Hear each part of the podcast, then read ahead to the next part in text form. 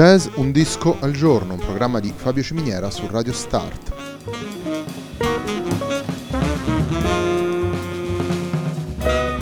Jazz Un disco al giorno è la striscia quotidiana dedicata alle novità discografiche legate al mondo del jazz. Il programma va in onda tutti i giorni dal lunedì al venerdì alle 18 su Radio Start.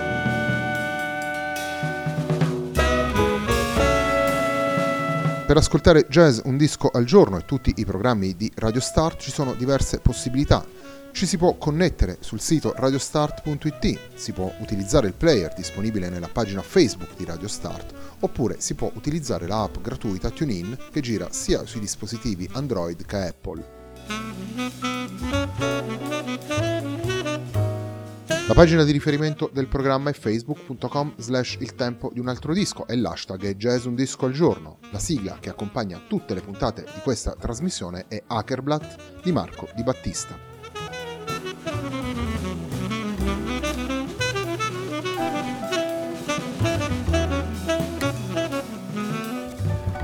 La puntata di oggi della nostra trasmissione ci fa fare un salto indietro nel tempo, ci riporta al 2008 quando Cam Jazz pubblicava Enrico Pierannunzi Plays Domenico Scarlatti, il dialogo tra le sonate di Domenico Scarlatti e le improvvisazioni di Enrico Pierannunzi. Andiamo subito ad ascoltare il quarto brano che troviamo in questo disco, vale a dire la sonata K208 di Domenico Scarlatti, aperta da una improvvisazione di Enrico Pierannunzi.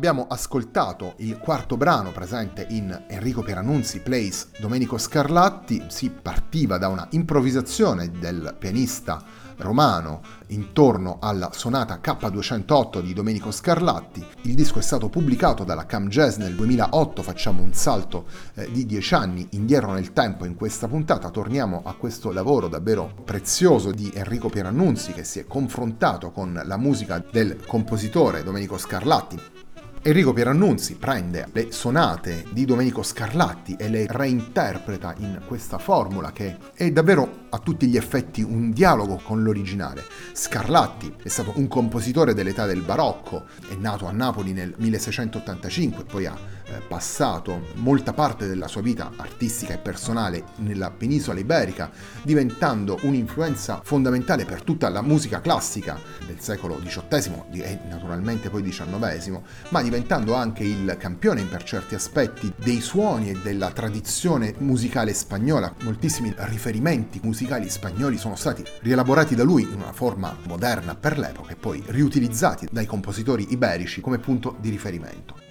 Enrico Pierannunzi lavora con questo materiale in una maniera del tutto naturale, utilizza le partiture, le riesegue, le reinterpreta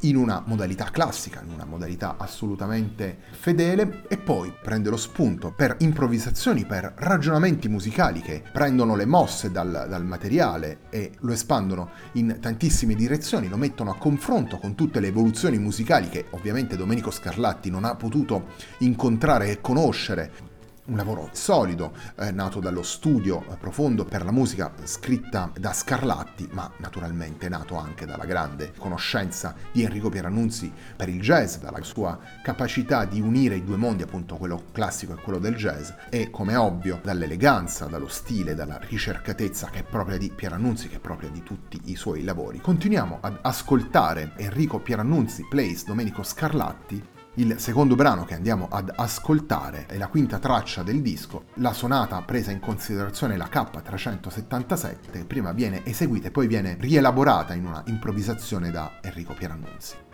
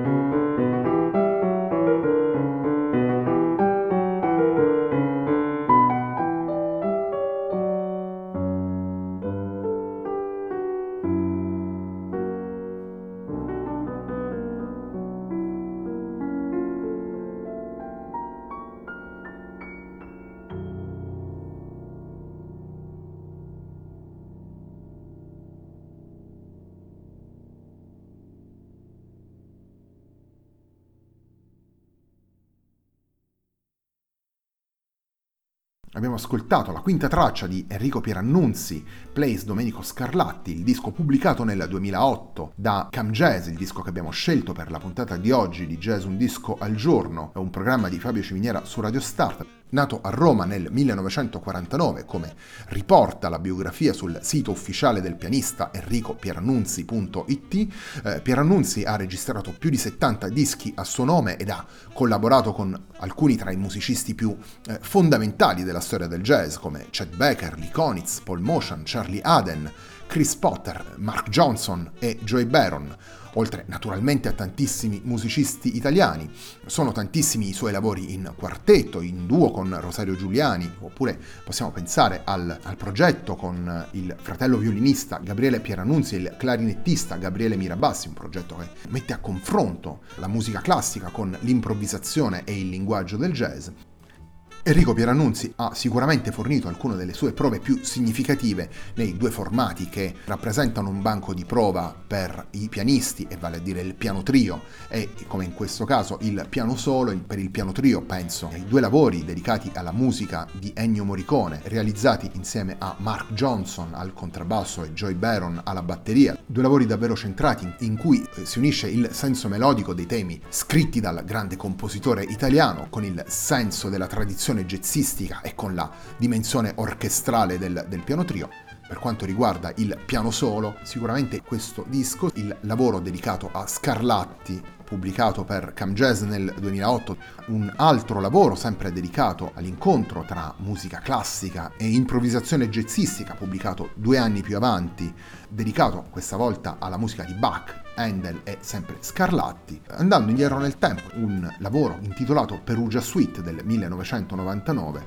registrato al Teatro Morlacchi di Perugia. E infine nel 2018 il disco Wine and Waltzes pubblicato per Cam Jazz che abbiamo presentato anche nella nostra trasmissione Jazz Un Disco al Giorno. Torniamo a Enrico Pierannunzi, Plays Domenico Scarlatti, il disco che abbiamo scelto per la puntata di oggi di Jazz Un Disco al Giorno. Il terzo ed ultimo brano che andiamo ad ascoltare da questo disco è la sonata K260 ed è in particolare la traccia numero 9 del disco.